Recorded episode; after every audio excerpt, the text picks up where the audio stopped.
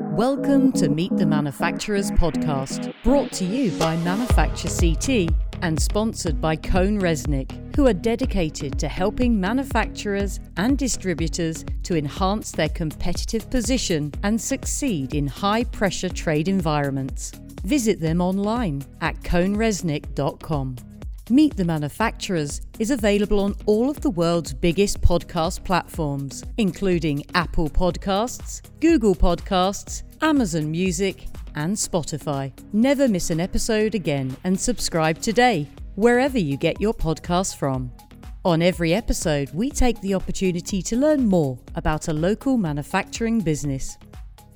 On this episode of Meet the Manufacturers, I am excited to be speaking with Alison Carey and Ciara Green from Carey Manufacturing based in Cromwell, Connecticut.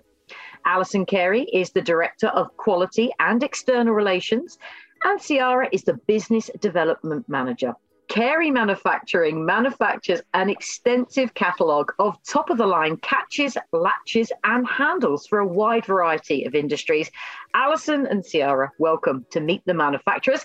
I'm looking forward to finding out more. Thanks for having us. It's great to have you here. Okay, so let's start with you, Alison, if we may. You know, you've got Carey in your surname, in your last name, so it must mean you're important.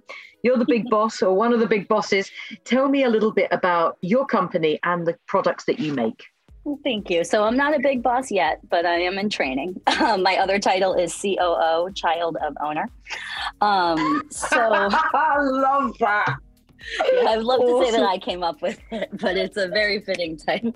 I love that. So Carey Manufacturing was established in 1981, and we're a fastener manufacturer as well as case hardware. So what that means is we make catches, latches, little spacers and standoffs that you would find separating circuit boards, things like that. And then we also manufacture case hardware. So handles, hinges, locking mechanisms that go on things like medicine cabinets or sometimes coolers, um, a lot of different applications like that.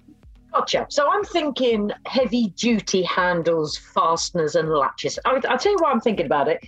I used to DJ, well, I still do sometimes. I used to DJ in the UK and I had a lot of equipment cases, heavy duty roadie cases, and the handles and latches had to be bomb proof. Is that the sort of thing you make? We make those. So we really do a wide variety. So we do heavy duty and we also do really light duty catches. So we have mm-hmm. materials ranging from the heavy duty ones that you see that can handle band cases and things like that, up uh-huh. to the really light duty ones that you see that latch medicine cabinet. Gotcha, gotcha. So tell me a little bit then about your customer or end users of the products that you make. Who do you service? Yeah, we have a large very large variety of customers from all around the world. Um, we do sell direct to a manufacturer, and on the Carey side, a lot of the times they are someone that are making some sort of case, anything that you really see a little latch on, and that could be a small medical case all the way up to a road case, um, like you saw. But we also do sell handles, and there are a lot of handles out there. Even I was on a flight home one time and I looked up, there our handle was on an airplane. so oh, amazing. Really selling to military, aerospace, um, and commercial as well. And then we have a lot of distributors that sell fastener distributors God. across the country as well. Gotcha. So tell me about your career today. How did you end up in this role? You're the business development manager for Carey. Where have you been and what have you done to get to this point in your career?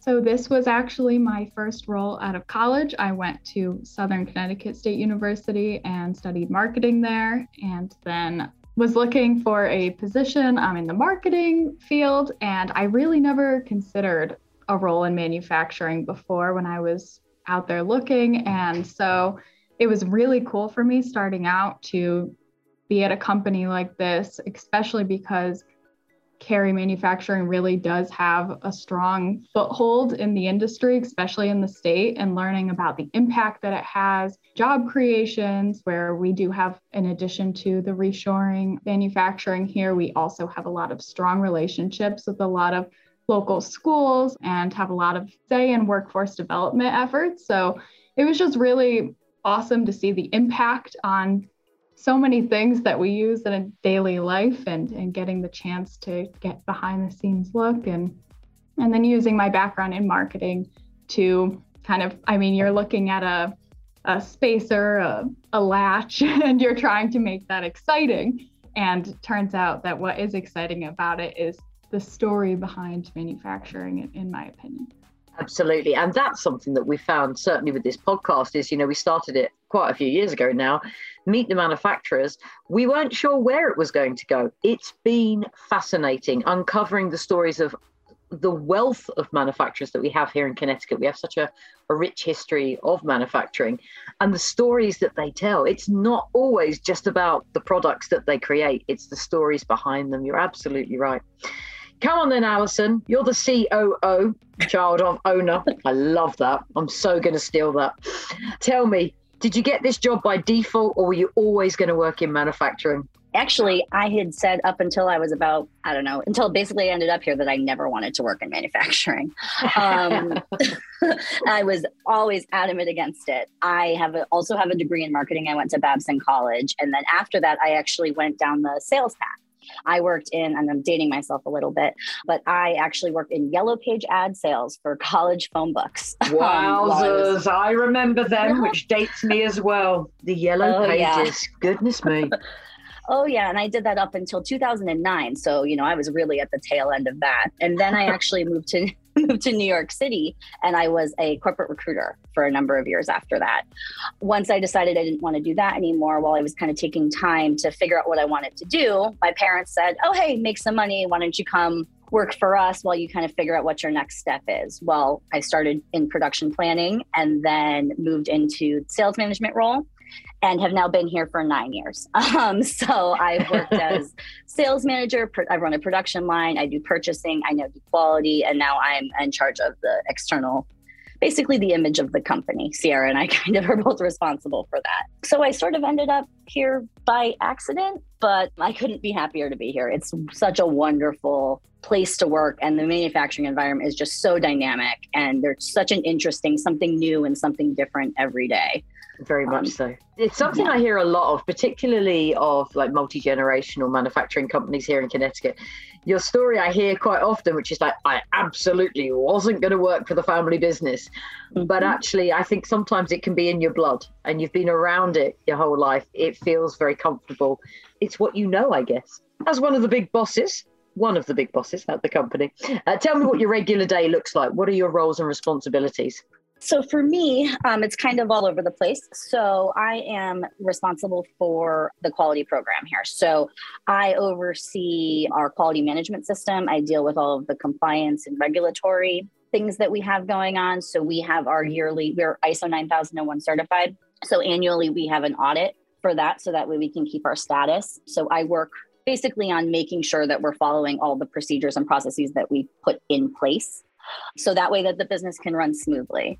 It's not super exciting sounding, um, but it is really interesting because what it does do and what quality does kind of as a role as a general department is it we really get a, an idea of how the entire business runs so if you're talking to a production manager they're going to know what the procedures the regulations the requirements are for their specific silo but when you're working at the quality management the whole system, you really get to see how everything kind of fits together and how different pieces work. So that's my big responsibility, kind of auditing the systems, making sure things are going on, and also continuously improving what we're currently doing. So we've got some current projects going on with the cost of material, for example. We've had supply chain issues with that and keeping and basically how we're charging our customers accordingly. So we're doing a big push into how we're kind of costing everything.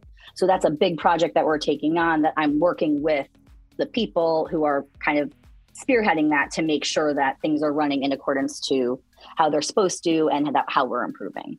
Additionally, we're overhauling our in process inspection program. So, what do we need to do to make sure that we are doing things correctly in compliance with the regulations, but also in ways that are benefiting ourselves? So, the whole point of quality is to be continuously improving what you are already doing so that way you can just get better and better. Gotcha. That makes sense.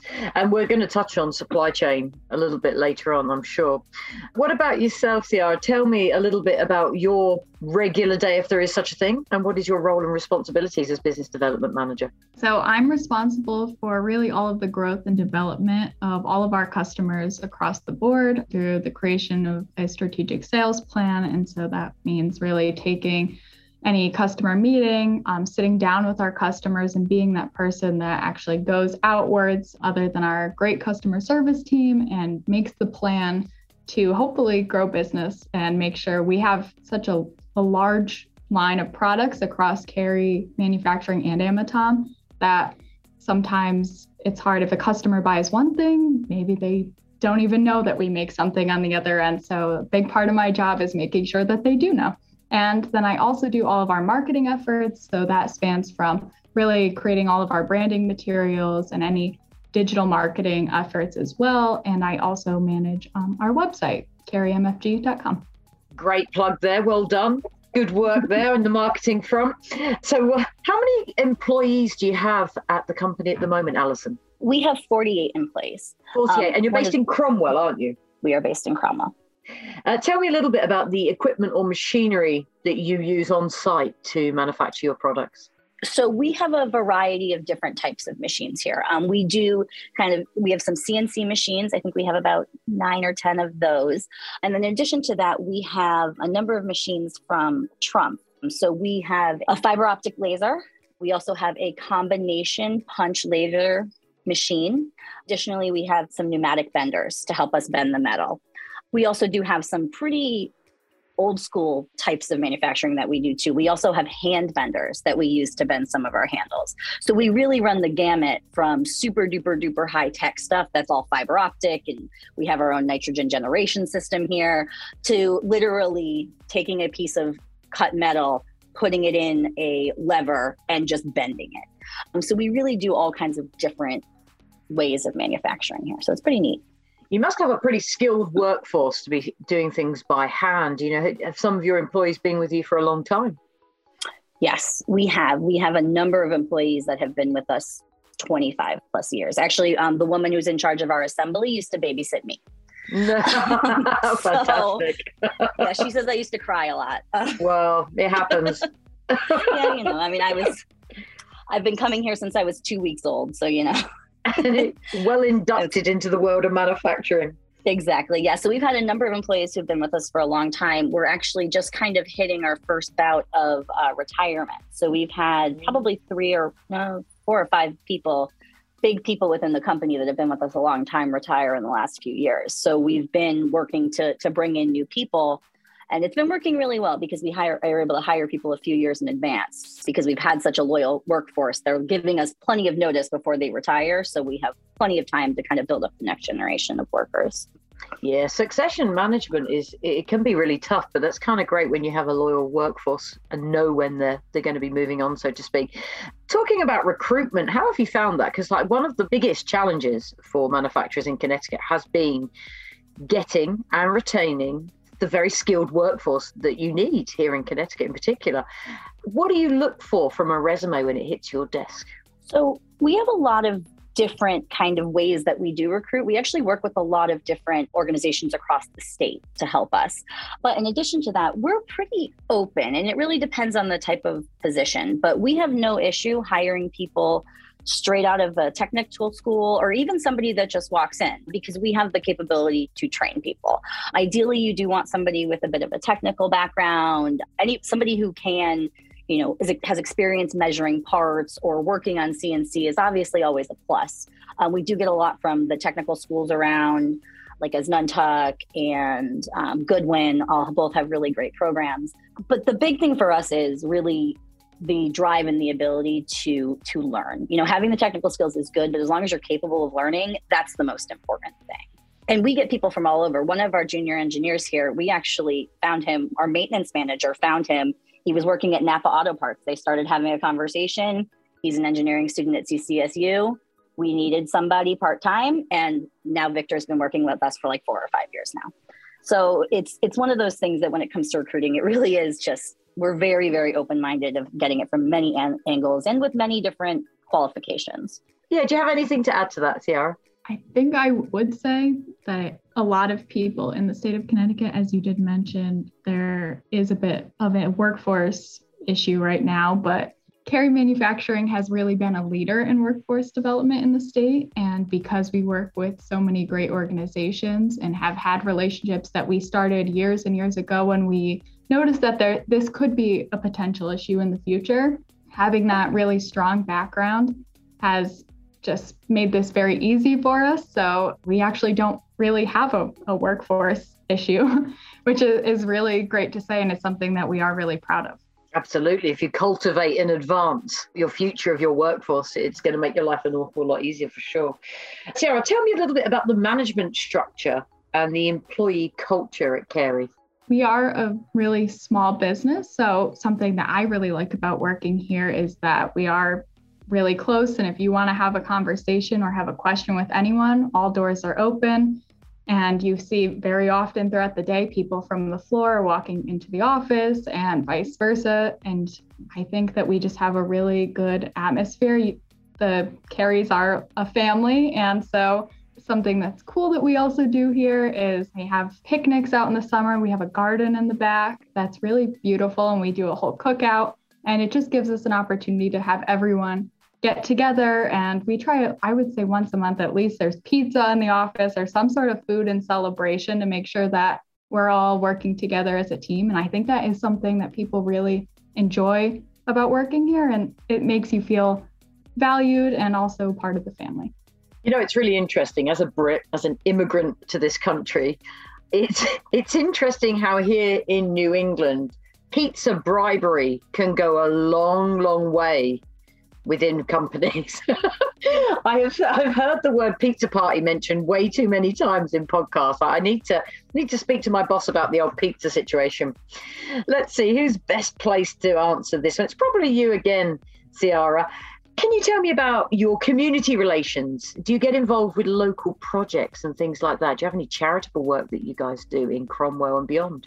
One of the biggest things is that because we have these relationships with the local schools and hiring job sources, we do have our factory floor open at any time. So I wouldn't necessarily say it's a charitable thing, but if any student wants to come and visit or any school wants to come here, our doors are always open for anyone to come. And so, in terms of being a community player, I think that we try to be as open as possible to getting ourselves involved in the community with the students and making sure that they know that we are involved. We also sit on the Bristol Technical Advisory, which is a group made by the Central Connecticut Chambers of Commerce. And we make sure that we're a part of the conversation there as well. Great stuff. Alison, question for you. So, we are obviously still kind of, hopefully, towards the tail end of this pandemic.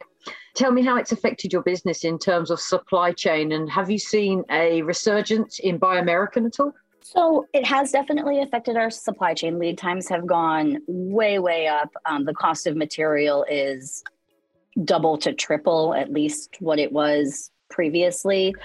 So we have had that issue kind of come into play it's been difficult to kind of counteract the extended lead times and things along those lines. But we have, thankfully, through a lot of planning and a lot of work here, we've been able to really mitigate the loss of that. We've been pretty much able to keep up with everybody else, and we haven't lost any business. We've actually been growing this past year. And I do think part of that is with the supply chain issues coming from China.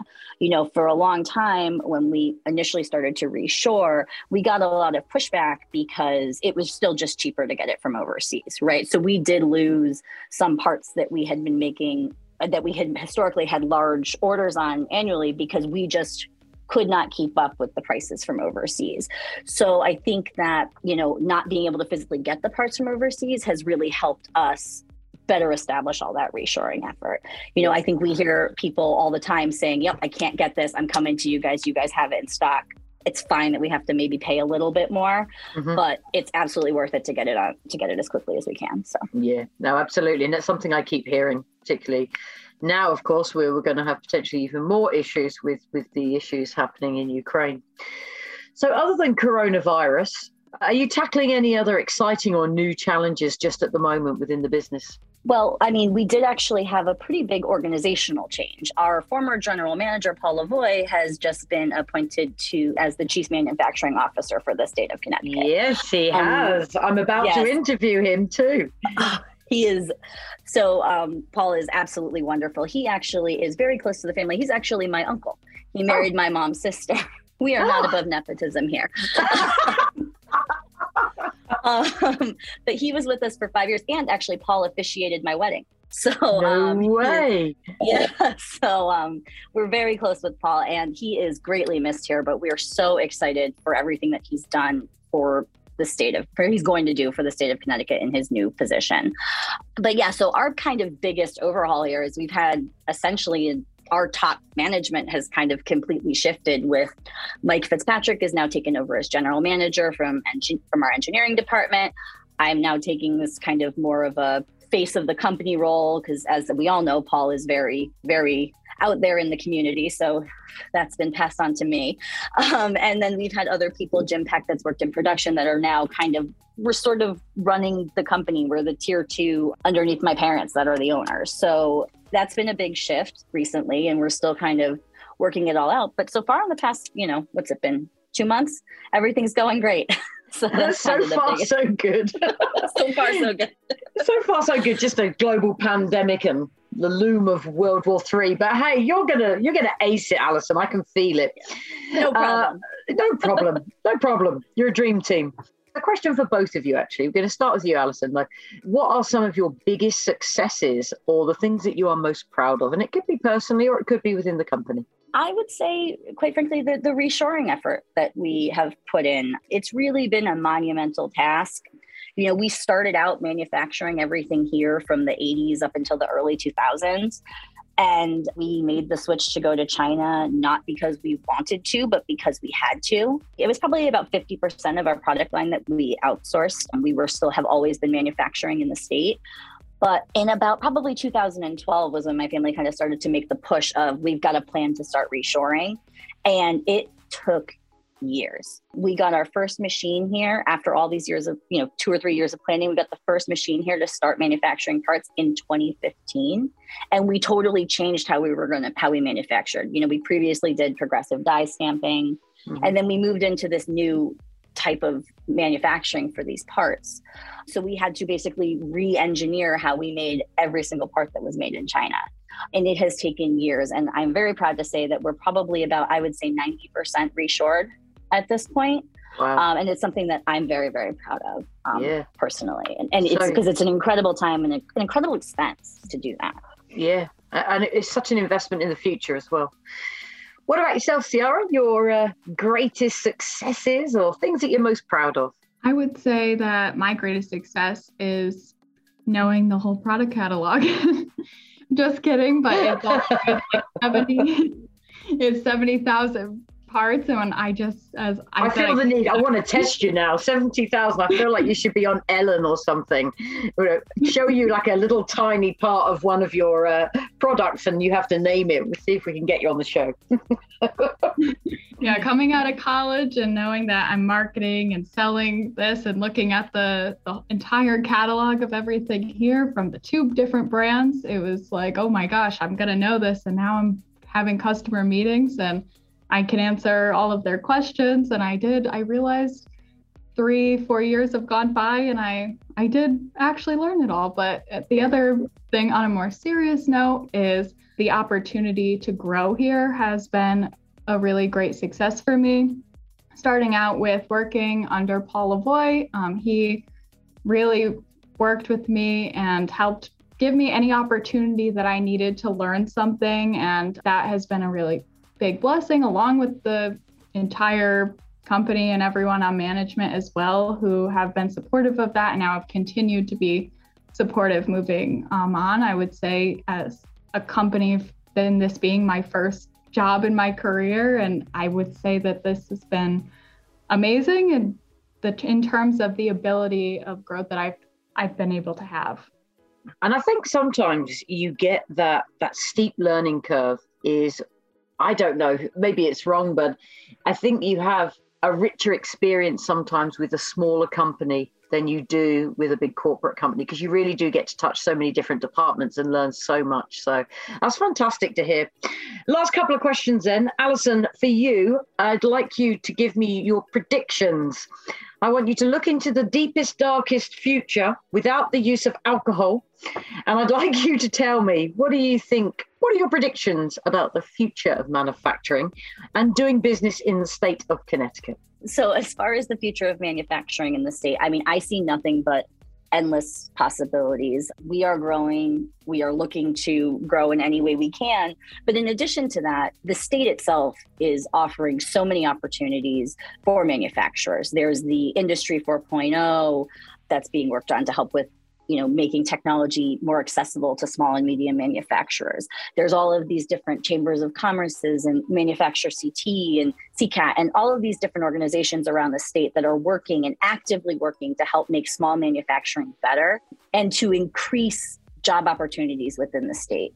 I cannot speak highly enough of these organizations and what they've done for us. And really all I can see is nothing but better things for manufacturing in the state, just based off of the sheer effort that the state itself is willing to put into small manufacturing.